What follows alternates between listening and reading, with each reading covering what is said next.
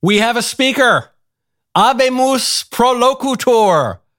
After three weeks of Republicans scrambling to find someone to fill the top spot in the House of Representatives, white smoke has emerged from the top of the Capitol building, and Republicans have elected rock ribbed conservative Mike Johnson. I mean that sincerely. Ordinarily, I would say that as a joke whenever Republicans elect a leader, but actually they picked a conservative guy.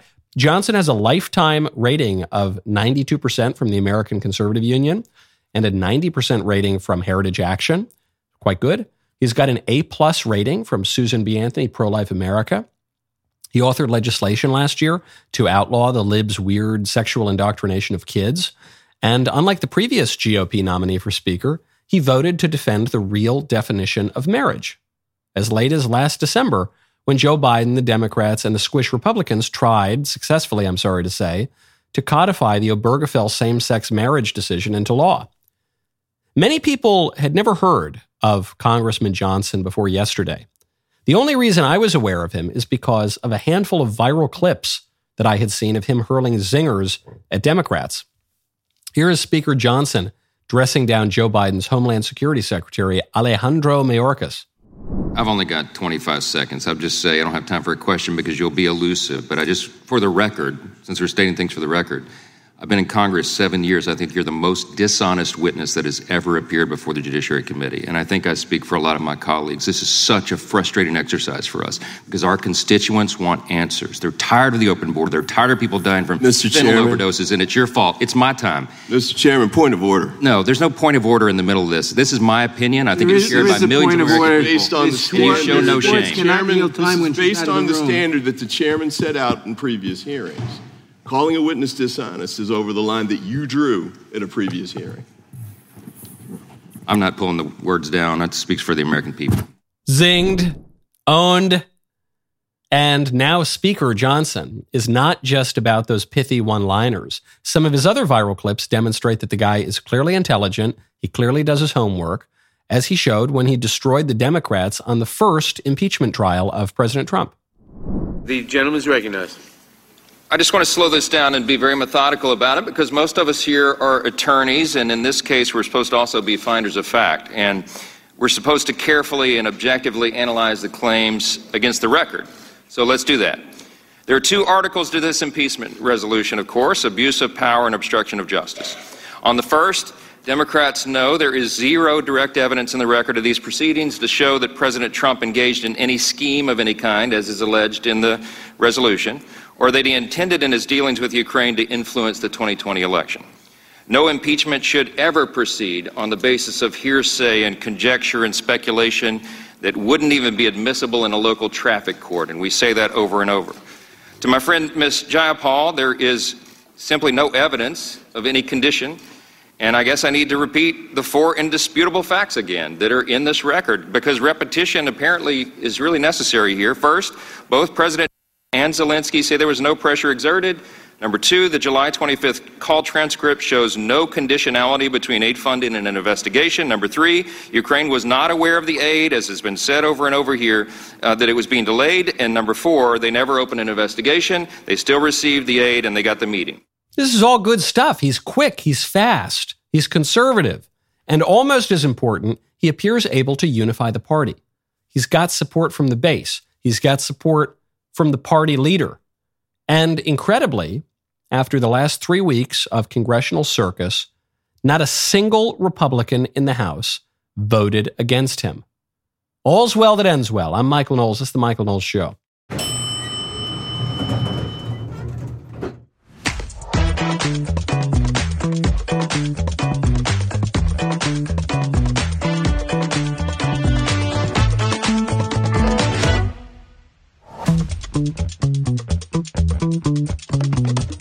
Welcome back to the show. This episode is brought to you by none other than Good Ranchers. Get great meat at a secure price. Get 30 bucks off your order with my code Knowles, K-N-O-W-L-E-S. Go to goodranchers.com. Use code Knowles today. The cops were called in at a school district to stop a mother from showing images from books that are available to students in the school district.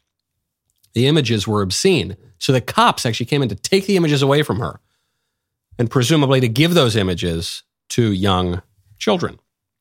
We'll get to that in a second. First, though, uh, to close up on this speaker, this is a really good thing. In a way, I guess it vindicates Matt Gaetz. I was a little skeptical of Gaetz. I was a little skeptical because I thought, yeah, Kevin McCarthy, he's not great, but he's more conservative than Ryan. He's more conservative than Boehner. He's arguably more conservative than Newt Gingrich. So he might be the most conservative speaker Republicans have had since the 1950s and Joe Martin, which is damning with faint praise. But I thought with a with a razor thin majority, is there any way that conservatives would be able to get a more favorable speaker? And then when it looked like we were going to be stuck with Tom Emmer, who's a big squish lib, I thought, well, thanks a lot, Matt Gaetz. You know, you get we kick out McCarthy, who was not great, but he was fine. Then you give us Emmer, who's terrible. Well, a lot of a lot of good that did us. But look, Matt Gaetz took a big swing here. Matt Gaetz risked a lot of his political credibility, and he won. At least for now. It remains to be seen because the Speaker of the House is not tasked merely with writing laws or being really conservative and consistent or anything like that. He's tasked with unifying the party, raising money, whipping votes. He's got to be able to do all those things. We'll see if he can do it.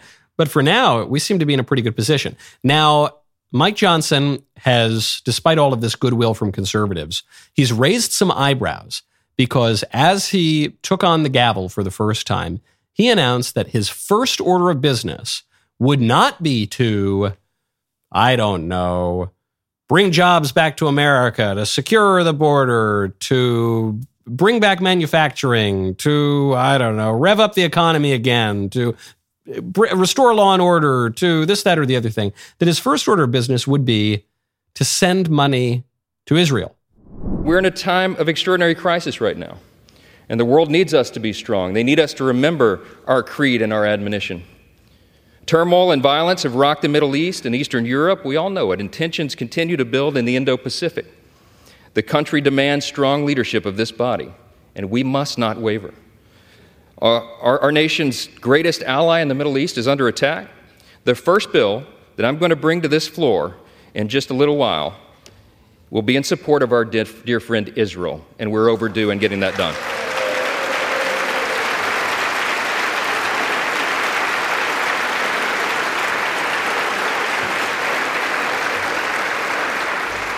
We're going to show not only Israel, but the entire world that the barbarism of Hamas that we have all seen play out on our television screens is wretched and wrong, and we are going to stand for the good in that conflict. Okay, this raised a lot of eyebrows, and there were a lot of conservatives saying, hold on. I like Israel well enough. Bibi Netanyahu, he seems like a charming man, but that's your first order of business? That couldn't be your second or third order of business. You couldn't do something for America first. Well, isn't that the name of our new movement? Is America first and make America great again? Why you? Why is your first order of business to give money away to Israel? But I have a little bit of a more charitable read of what he's doing here, and I think that Mike Johnson is clearly a clever guy, and I think this was actually a pretty smart move because one, the United States is going to fund Israel. It's just going to happen. The congressman can vote for it. They cannot vote for it. It's not going to matter. They're going to fund Israel. The, the American deep state funded Ukraine over the objections of American lawmakers. And America has a much more tenuous relationship with Ukraine than we do with the state of Israel. Remember how they did it back in the summer when Congress didn't want to take another vote on funding Ukraine? So the State Department just found some money. The Pentagon just found some money. They said, "Oh yeah, the weapons we gave them, there was actually it was cheaper than we said they were." So uh, therefore, because we appropriated a certain amount of money, that on our spreadsheets that frees up some money. So whatever, they get another six billion bucks. It, we would have done that times a billion with Israel. Okay, Israel just gets whatever it wants. That was always going to happen, especially at a time of war like this, where there are potentially existential crises in the Middle East. So what Emmer does here is he's looking at a funding bill that the Democrats were trying to tie Israel and Ukraine funding together. So Republicans don't want to vote for Ukraine funding. A lot of them do want to vote for Israel funding. So, ah, darn it, we're going to have to vote to fund. We're going to have to vote to fund uh, Ukraine as well. We're going to have to vote to fund Taiwan. We're going to have to vote for $100 billion in, in military aid that we don't want to vote on because we feel our hands are tied because we want to support Israel. So, what Emmer is doing here is he's saying, we're going to, right, first thing we're going to do, we're going to vote to fund Israel and not Ukraine and not make it $100 billion and not tie it all together. So it's a it's a clever way of without saying it explicitly. He's not coming out and saying my first order of business is to defund the Ukraine war. He's saying my first order of business is to fund the Israel war and thereby defund the Ukraine war. The other reason he's doing this, I think, is because Israel is now a wedge issue for Democrats. It didn't used to be. Israel used to be a unifying issue for both parties. Both parties, you know, you could be far left Democrat, far right Republican, everybody supported the state of Israel. You're seeing cracks now, uh, especially among the Democrats, with the squad, with AOC, with Ilhan Omar, Rashida Tlaib, certainly, and others. The, the far left Democrats are saying, we don't like Israel anymore. We support Palestine from the river to the sea. Hamas will be free. And so they're going to vote against that. And it looks really bad. Even the White House is dealing with this. Joe Biden's spokesman, Karine Jean Pierre, doesn't know how to answer questions about the Israel Palestine conflict. She gets asked a question about the White House response to anti Semitism. She gives an answer about Islamophobia because they don't, they're damned if they do and they're damned if they don't. So by making this the first order of business, everyone's going to be paying attention to this guy's first vote as Speaker of the House, and he's going to be able to nail those Democrats. And whatever they do, it's going to it's going to hurt their funding. Right now, you're seeing a lot of Jewish funders. Uh, we'll get to this hopefully a little later today, if not at least maybe tomorrow. A lot of Jewish funders of big institutions, big universities, saying, "Hey, you guys are letting all these pro-Hamas people run wild. I'm going to pull my money." I think the same thing is probably going to happen here with the Democrats who turn on the state of Israel. They're going to lose money from pro-Israel funders. And there are plenty of pro Israel funders out there. Or conversely, if the Democrats come out in favor of voting for this single vote to fund Israel, then they're going to lose a bunch of support from their base. Their base, like BLM, which is going out there putting up big signs and, and posting photos to social media in support of Hamas paragliders. So either way, they're getting hammered here. And in the previous version of funding the war, the Democrats could, could mollify their base by saying, well, look, I was voting for Ukraine war funding, but I had to give some money to Israel, even though I really hate Israel, but I had to do it to fund Ukraine and Taiwan, so forgive us. And they would have gotten away with it. Here, there's some clarity. If I were Speaker of the House, would I have made this the first order of business? Probably not. But it's a pretty clever strategy, and it, it makes me feel pretty confident about the way that this guy can move levers of power, the way that this guy can find his light and and move the mechanics of the House of Representatives. It remains to be seen if he can if he can really succeed, but it's looking good out the gate. When you want to look good, you got to check out Genucel. Right now, go to genucel.com slash Knowles. Our friends over at Genucel have launched a new product called Genucel 3, which works on your under eye bags and puffiness. Genucel 3 is smooth, luxurious, and uses advanced technology to deliver complex vitamins and minerals directly to your face for instant hydration. It's like Gatorade for your skin. This new Genucel technology keeps your skin looking young and healthy for years to come. The Genucel Fall Classics package also includes a jawline treatment for a firmer neck and jawline, so you can have a nice chiseled jawline just like me. It includes Genucel's anti-wrinkle moisturizer and deep firming serum. Get your skin ready for that cold and dry weather and look good while you're doing it. You know, I love this company because they make great products and because the owner is a Coptic Christian who left Egypt for the American dream. Head on over to genucel.com slash Knowles, K-N-W-L-E-S, or you can call 800-SKIN-211 for extra discounts on this amazing fall package. Get results in less than 12 hours. The immediate effects are included for free. That is genucel.com slash Knowles, K-N-W-L-E-S, or by calling 800 Skin 211. Uh, speaking of party unity here, even before this vote took place, when Mike Johnson became the GOP nominee for Speaker, as many others have before, as Tom Emmer had, as Jim Jordan had, as Steve Scalise had, as obviously Kevin McCarthy had before, uh, when he became the nominee, Trump came out and he said, I back this guy. Getting back to Congress, we think uh, Mike Johnson's going to do really well. He's popular, he's smart, he's sharp, he's going to be fantastic. I think he's going to be a fantastic speaker. I believe that will happen. We'll see what. You'll let me know when I come out. I'll be out in a couple of hours.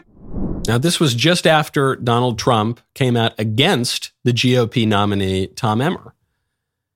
And so, if you're Donald Trump today, you're feeling pretty good because your attack on the GOP nominee for Speaker seems to have worked because it deprived him of the job. It would have been very awkward had had Tom Emmer gotten the nomination, then Trump came out and said, This guy's terrible. He's not America first. He's not MAGA. You got to vote against him. And then the guy becomes speaker. All of a sudden, Trump looks pretty weak as the leader of the party. But he looked strong when he killed his candidacy, and he looks strong now that they finally got Mike Johnson through with a prominent endorsement from Donald Trump. So, from the perspective of GOP unity, this is a very good thing. And probably most Republicans are going to like that. Not everyone is going to like that this helps to solidify Donald Trump as the leader of the party. But I think everybody is going to like that the GOP, at least in some ways, can come together. It looks like the GOP has these irreconcilable, irreconcilable factions. But here, the GOP was able to come together. They do have a clear leader in Trump, even if a lot of Republicans don't like him very much. Overall, that's a win. It's a win for the party. It's separately a win for Trump. And it's separately a win for Matt Gaetz, whose political career was really on the line. And I, I was very skeptical of his move to oust McCarthy. For now, at least, it seems to have paid off. Now, speaking of Republican presidential candidates, Ron DeSantis also making big moves down in Florida. He has ordered Florida schools to shut down the Students for Justice in Palestine groups. Governor DeSantis directed Ray Rodriguez, who's the chancellor of the state university system of Florida, to send notices to UF and uh, University of South Florida, notifying them to deactivate chapters of Students for Justice in Palestine. And the reason for this, DeSantis argues, is that those groups broke Florida laws about terrorism. Here's what DeSantis said. During a holy Jewish holiday, the, which is a little repetitive, right? A holiday is a holy day. Anyway, I'm nitpicking on language. During a holy Jewish holiday, the recognized terrorist organization Hamas launched an unprovoked attack on Israel among those killed were babies, women, and elderly. Oh, this is Rodriguez who said this. Uh, to date, approximately 1,400 Israelis have been killed, including 31 American citizens. Governor DeSantis, our state university system, and the Florida college system have condemned these attacks. There are some conservatives here who are attacking DeSantis for doing this. And they're attacking DeSantis because they say this is an attack on free speech. I think what DeSantis is doing in principle is terrific. I think this is great. In fact, this is exactly the sort of thing that I call for in my book, Speechless Controlling Words, Controlling Minds. Number one national bestseller, available for you to order right now wherever fine books are sold. This is exactly the sort of thing that I'm calling for in Speechless. My only holdup, I didn't even catch myself saying it that time. Speechless. No, you guys were slow. You didn't expect the third one. I got to get those producers a little faster. My only holdup on what Governor DeSantis is doing here is it doesn't go far enough. My only holdup here is this is the first time. This is a re- relatively modest way for conservatives to begin wielding political and cultural power to shape norms and standards. In principle, I think it is a perfectly fine thing to do for the state to pass laws against, in this case, taxpayer subsidized support for speech promoting terrorism. But does it only apply to Hamas and Israel? This is the only time we're going to use this kind of a law when it when it applies to pro-Palestine protesters. What about pro-Antifa and pro-BLM protesters? Antifa is a terror organization. I say this having been the target of Antifa on at least one occasion when they tried to blow me up at the University of Pittsburgh last spring. Antifa exists to target and harm and kill civilians to achieve political objectives. That is as basic a definition of terrorism as it is. So, are we going to shut down student groups who support Antifa? I hope so. I hope they use this law for that purpose. What about BLM? BLM is a terror organization. It's a little bit of a harder argument with BLM because their rhetoric, at least, is somewhat softer. But BLM in practice exercised terrorist campaigns on the United States. BLM in practice attacked businesses, looted, robbed, killed people, killed dozens of people, attacked civilians to achieve a political objective. That is the most basic definition of terrorism that is. So are we going to see the government come in and clamp down using this kind of a law on BLM? I hope so. This is this is a good thing in principle. But if it only applies to this narrow conflict of Israel versus Palestine, then it seems very suspect. It seems it seems to be haphazardly and and only narrowly enforced. But it's a good principle. The conservatives who are attacking DeSantis over some attack on free speech or whatever, they're they're misguided here. In principle, this is the right thing. In principle, this is what conservatives have always done. This is what all societies do because all societies have standards and norms. This is certainly what the left has done toward ends of injustice and evil. We should use these sorts of tactics in a just and moral way to achieve good ends and political flourishing. We just got to do it more often and in more circumstances. Now, this letter from Governor DeSantis and the Chancellor of the Florida State System, uh, it's a good letter. But when you want to write and send letters, you got to check out stamps.com. Right now, go to stamps.com, use promo code Knowles. If you run a small business, you need to plan ahead. One of the best ways to do that is by using stamps.com for all your mailing and shipping needs. Stamps.com lets you print your own postage and shipping labels right from your home or office space. This is incredibly convenient. Your shipping labels are ready to go in minutes so you can get back to running your business sooner. We don't waste time here at the Daily Wire. We don't have time to waste time. We've used stamps.com since 2017 when many of you were nothing but a glint in your father's eye. That's right. Our office management staff loves stamps.com because they don't have to spend hours at the post office anymore. Stamps.com offers rates you can't find anywhere else, like up to 84% off USPS and UPS. Plus, they will automatically tell you your cheapest and fastest shipping options. For 25 years, stamps.com has been indispensable to over 1 million businesses. You can print postage wherever you do business. No lines, no traffic, no waiting. They even send you a free scale. So you've got everything you need to get started. Set your business up for success. Get started with stamps.com today. Sign up with promo code Knowles, K-N-O-W-L-E-S, for a special offer that includes a four week free trial plus free postage and a free digital scale. No long term commitments or contracts. Go to stamps.com, click the microphone at the top of the page, enter code Knowles, K N O W L E S. Folks, October is almost over. It's not the summer anymore, okay? There's no hiding it. Pumpkin spice season is upon us. And I am living my PSL lifestyle. Now you can too. Go to dailywire.com slash shop Get your hands on the limited edition Michael Knowles pumpkin spice candle. It's everything you need to complete the trifecta to eat, drink, and breathe pumpkin spice. Don't wait. Order your candle now. Smell me, pervading your home, entering your nostrils and your lungs. They're only available during pumpkin spice season, only available at dailywire.com slash shop. Mmm, mm, mm, mm. Marvelous. Speaking of wielding government power, there's a woman who, as a young teenager, was pumped full of testosterone and under, underwent hormone therapy and was told that she was really a boy, not just by weirdos on the internet or even in her school, but by doctors. And she is now suing her doctors and the American Academy of Pediatrics for knowingly lying about the impact of these radical gender affirming ridiculous euphemism the sex change that's another ridiculous euphemism these these butcher procedures. This is according to a copy of the lawsuit that the daily wire exclusively has obtained. So she's suing her doctors as a lot of us predicted would happen. So the way that this gender mania is going to come to an end is when you start to see lawsuits from poor little kids and teenagers who were led astray by their parents and their teachers and their doctors, their doctors who took a Hippocratic oath, their doctors who should have known better, and led into experimental treatments that would render them sterile in a lot of cases, that would give them all sorts of health problems, that would lead to an early death in a lot of cases, that would not fix the problems they were intended to fix, depression and anxiety and suicidality. In fact, the largest analyses we have on the effects of these kinds of treatments, hormonal and surgical, show that they don't really help in any of those cases. And in fact, in, in one category, in anxiety, they seem to make things worse. And, and when these poor people who had been brainwashed and led astray, when, when they started suing, then you might see some real action here. And, and this woman is suing not only her doctors, but the American Academy of Pediatrics. That's the key here.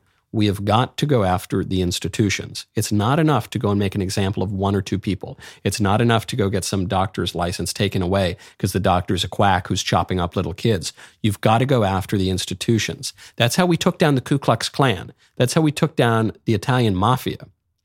You don't just pick off one guy or this guy or that guy. You've got to be able to take down the whole organization. We've got to do the same thing here with groups like the American Congress of obstetricians and gynecologists. So There are a few other of the uh, obstetrics lobbies this way, where it's, it sounds like a perfectly ordinary scientific medical organization, the American Congress of Obstetricians and Gynecologists.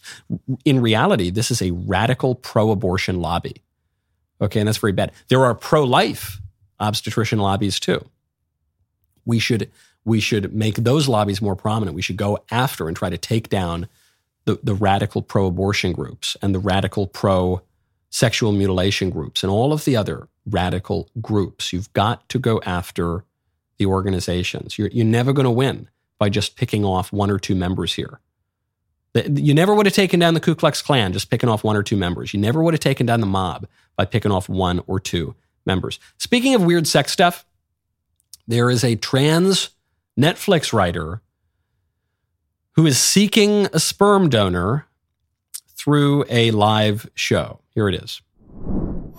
Come on a journey with performance artist Krishna Istha, who is searching for their perfect sperm donor. Smile, Krishna. A groundbreaking theater show challenging expectations and redefining family creation as a transgender person. Krishna asks the hard hitting questions. When was the last time you lied? Do you like spicy food? Are there queer people in your life? Early bird or night owl? Which one are you? Have you watched The Princess Diaries? This groundbreaking theater show has won hundreds of BAFTA awards. No, it hasn't. Yes, it has. Go win a BAFTA for a theater show, and you've got the vibe wrong. Witness intimate interviews live on stage between Krishna and hundreds of participants in a quest to find Krishna the perfect sperm donor. Book your tickets today. So, Krishna is a chick, I guess, with a mustache who identifies as a man or something thereabouts. And Krishna's partner, I guess, must also be a chick or somehow sterile because he or she cannot uh, make a child with Krishna. So Krishna wants a sperm donor uh, so that she can uh, beget a child uh, from some random person who will probably not have very much to do with that child's life and put that child in a, a, a very depraved situation uh, of upbringing that will result in the child's maleducation and all sorts of psychological and maybe spiritual problems with with no regard for the child and only regard for herself and her own entertainment career. It's all just a big show. It's a big funny joke and a game. The procreation of a child is all it's like it's like buying a handbag or doing a little comedy bit. You know, it's just something to accent one's lifestyle, just a way to make people laugh. It's not it's not love in any real sense. It's not willing the good of the child in any way. It's just just acquisitive and selfish. Okay enough haranguing this confused person. How did we get here? Uh, that's not a rhetorical question. That is to say, I'm not. I'm not just going to let that. I actually I know how we got here. I know, I, at least some of the things that must have gone wrong in this person's life and in our society to lead to this point. Certainly, the gender ideology, that was a big part of it. Convincing women that they can become men. That that led to part of this depraved situation. Certainly the redefinition and practical abolition of marriage as the fundamental social institution. That was not that long ago. It was codified into law by Joe Biden and the Democrats back in December. It was passed by the Supreme Court, what, seven, eight years ago? In a ridiculous decision that rewrote the Constitution? Okay. But but it went back a little further than that went back probably to the normalization of all sorts of weird, decadent sex stuff in public life. Where did we get that from? We got that from certain Supreme Court decisions, decisions like uh, Eisenstadt, decisions like uh, uh, Griswold versus Connecticut, just you know decisions that uh, found a constitutional right to all sorts of weird sex toys and accoutrement. Okay, then uh, that just codified a contraceptive mentality and culture that was affirmed by all sorts of religious organizations, notably the mainline Protestant churches through Lambeth and other declarations that said that uh, contraception is totally fine. The normalization of contraception uh, that decoupled sex from its logical end and highest purpose, which is procreation. That would be part of it. That what, but even further back, the uh, social normalization of of certain depraved acts that would even lead to the possibility of sperm donation, which was the point of this show which for most of human history has been considered uh, sinful and evil, and at, the very least, not something one wishes to brag about, and now is totally normalized and is actually encouraged by public health organizations as a positive good for individual flourishing. And it goes back further than that. It goes back even further, but we'll leave it at least there. My point being, to quote the butler in the first season of The Crown, it's in the little things that the rot begins. It, it, this didn't happen overnight. This happened over the course of at least a century and really more than a century.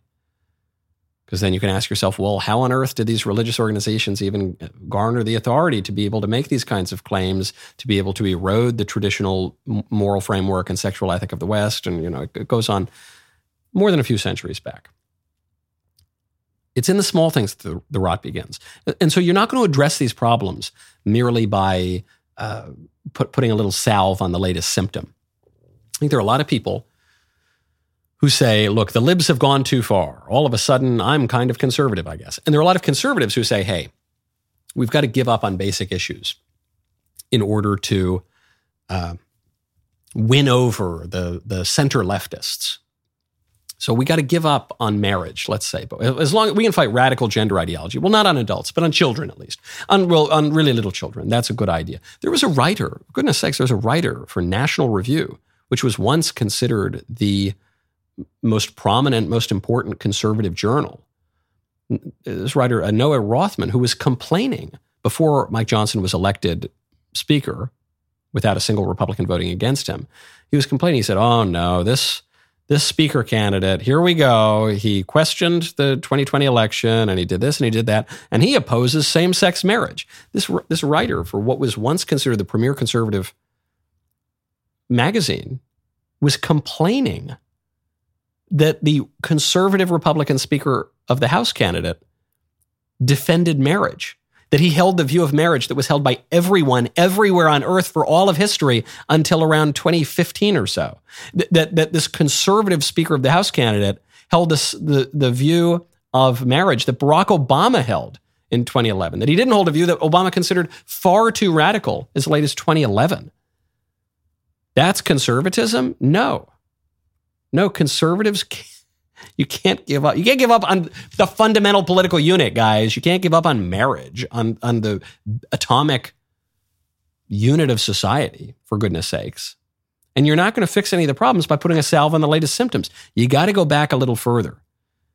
If you want to, if you want to undo or or solve that whatever problems led to the transgender Netflix special on seeking sperm donors for sexually ambiguous and confused people and their partners, you're going to have to go back a little bit further in, in philosophy and history and thinking than 2015. Okay. Sorry for the weak need and the squishies in the Republican Party, but you're going to, you're going to have to be a little tougher than that.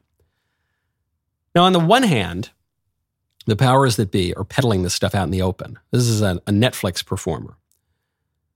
On the other hand, though, the powers that be deny it and cover it up. So it, they want to peddle it and they want to be proud of it and they want to normalize it for as many people as, as are receptive to it. But then when people are not receptive to it and they start to push back against it, like parents, for instance, at their school board meetings, then they've got to deny it. Like when this mother came out and she said, Hey, these are the kind of books and images and materials that are being presented to our children, to minors. This is it. She starts to read it at a school board meeting and they send in the cops.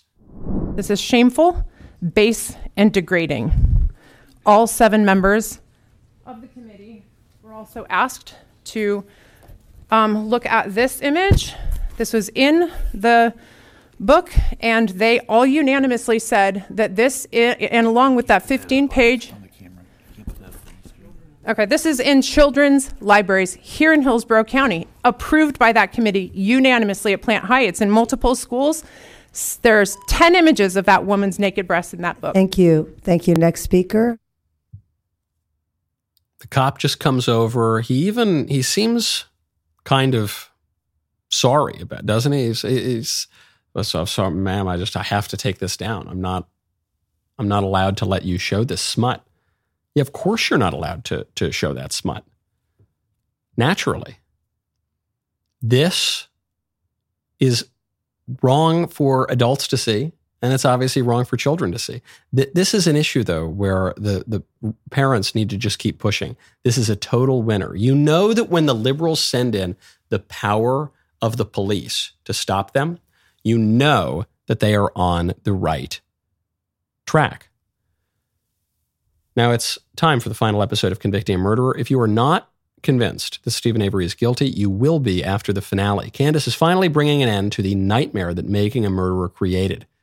They claimed that Steven Avery was a victim of corrupt law enforcement, which is what they do. They demonize the police. Candace is going to show you who the real villain is in this final episode. Take a look.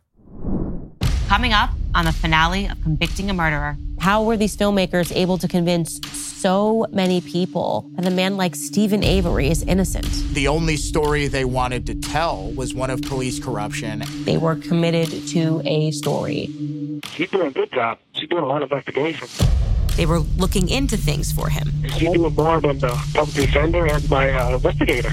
They were Steven Avery's PR team. They convinced millions of people that they were innocent. Emails show that they were providing plenty of direction, that the Averys were to look like a close knit family. Manitowoc County officers were to look suspicious. I think I will forever be obsessed with the media's ability to turn a villain into a hero or a hero into the villain. If they could do it to me, they can do it to anybody else.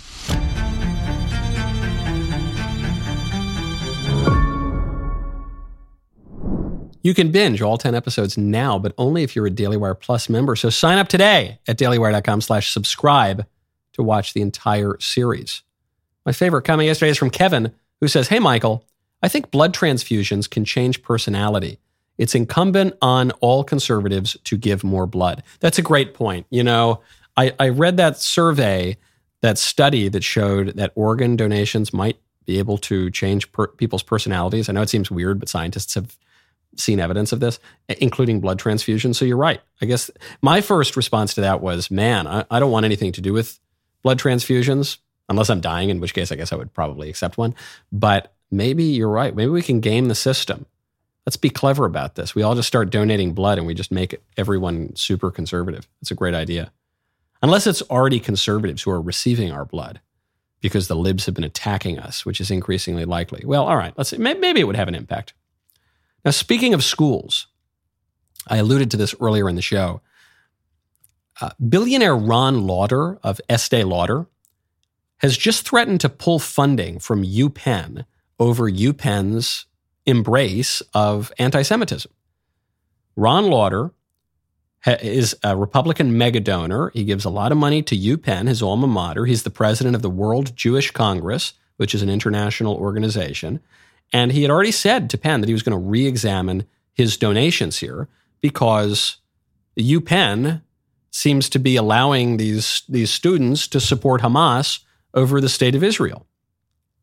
Once again, there are some conservatives here who are saying, well, that's, that's crazy. We need to support free speech, even if the students want to go out and support Hamas or something like that. I think, though, I, I see this move from Ron Lauder. I think this is brilliant. Of course. Uh, the only thing I'm somewhat scandalized by is why was this guy giving money to UPenn in the first place? Ron Lauder is a conservative Republican. Ron Lauder shouldn't be supporting the Ivy League. I mean, listen, I don't want to tell billionaires what to do with their money, but there are a lot of conservative donors who do this, who, because they're alumni of schools or because they've had some relationship with an institution in the past, they just give money reflexively. They got a lot of money to give. It's a rounding error for them. But those organizations aren't what they used to be. They've become very leftist in recent years, and sometimes the donors don't even realize it. And in this case, Ron Lauder a, a Jewish donor is noticing it because the institution is now uh, encouraging students to support Hamas. And because the Ivy League broadly has a problem of professors now supporting Hamas. And Lauder says, okay, well, I'm pulling my money. I think, I think it's the right thing to do for Lauder to pull his money, but I would go further. I think all conservatives should be acting this way, and not only on the issue of Israel Palestine. They should be acting this way on all sorts of issues. It's not as though universities are just now uniquely attacking the Jewish state. Universities, for years, for decades, have attacked white people. They, they've held courses and seminars about how we need to abolish whiteness. Why are white people still giving money to the universities? Universities have come out explicitly and said, we don't like white people. We think it's bad to be a white person. We want to punish white people. We want to discriminate against white people as a matter of university policy, for one, and as a matter of law in our country, and certainly as a matter of cultural practice. So, why are white people giving money to these universities? Often it's white liberals who are donating anyway. That's very bad. White people should not be giving money to institutions that explicitly hate white people. That's crazy. What about Christians? These universities are almost all extremely anti Christian. Christians should pull their funding. Why on earth are we giving money to anti Christian organizations? All these groups are very anti male in the name of feminism. They attack men. They say men are toxic. And why are men giving money to these organizations? All of these groups promote all sorts of weird sex stuff. They're explicitly anti heterosexual, they're anti family, they're anti marriage. Why are normal people in normal marriages with normal sexual practices, why are they giving money to these groups? Let's all take a lesson from Ron Lauder here. Ron Lauder, being extremely involved in Jewish activism, is obviously keenly tuned in to what's going on in the Israel Palestine conflict. And he says, I'm pulling my money because you're not being nice to the Jews. Yeah, we should apply that principle to so many other identity categories. And we don't do that, but we certainly should. It is suicide to me when I see conservatives giving money to these extremely leftist organizations. And it applies to any number of categories of identity groups. Now, speaking of Israel and the war in the Middle East, uh, Israel was supposed to invade Gaza right away. That was the plan. Right after the terror attack that killed over a thousand Israelis and harmed a lot of other people and resulted in lots of innocents, very young and elderly, being killed. Uh, Israel was going to invade Gaza. And then they delayed. And Israel has just ag- agreed to delay again this inspected, expected invasion of Gaza so that the U.S. can rush some more missiles and missile defenses to the region to protect U.S. troops there. This is what the Wall Street Journal is reporting. U.S. officials have persuaded the state of Israel to hold off until U.S. air defense systems can be placed in the region for the protection of U.S. troops who are stationed in Iraq, in Syria, and elsewhere, and presumably for the defense of, of the Israeli state as well, which the United States has protected for a long time. I get why the United States government is asking for this, I guess, though I don't really trust Joe Biden or much of the top brass at the Pentagon to conduct our foreign policy. But I think this is a bad move. I think that if the state of Israel is going to attack Gaza, which it has to, I think. It, it, certainly is well within its rights to attack Gaza after the terror attack launched by the elected authority that governs Gaza. If it's going to happen, it's got to happen quickly. Because every day that this gets delayed, is the state of Israel loses public support. Immediately after the terror attack, Israel had widespread, if not unanimous, public support but every day that just the shelling goes on and a church gets destroyed because of an Israeli missile and a hospital is destroyed, actually, maybe likely from a Palestinian missile, but it doesn't matter in the public view. People are, are not going to believe that, or it's just, Israel is going to lose public support by the day. And furthermore, Every day this goes on, and the U.S. rushes more defense and weapon systems over to the Middle East, maybe over to the state of Israel. It further implicates the United States in this war. And it pulls us into this war more and more, which very few Americans want. Very, very few Americans want the United States to get involved in a protracted ground war in the Middle East because of a conflict in Israel Palestine that has gone back over a century that really dates back millennia. Very few people who are, who are pushing for that. A lot of people want to defend the Jewish state, meaning we send money, we protect them diplomatically, we do whatever. But there is a very low appetite in, in America for U.S. troops to get involved in another endless war in the Middle East. Every day this goes on, every new missile system that the United States sends over there, the more likely the U.S. gets implicated in this war. I, I, see why Israel is doing it, and frankly, Netanyahu might be doing this because the U.S. says we're we're going to we're to force you to delay the invasion of Gaza. But if it's going to happen, I don't I don't see how the position of Israel or the United States improves by delaying things. If it is going to happen anyway. In fact, it just seems to make everything worse and more dangerous, which is the which is the Joe Biden foreign policy. So, of course, that was the case. Now, speaking of war and U.S. troops, we have got a Medal of Honor recipient coming on this show in the member block. The rest of the show continues now. You do not want to miss it. Become a member. Use code Knowles, at checkout for two months free on all annual plans.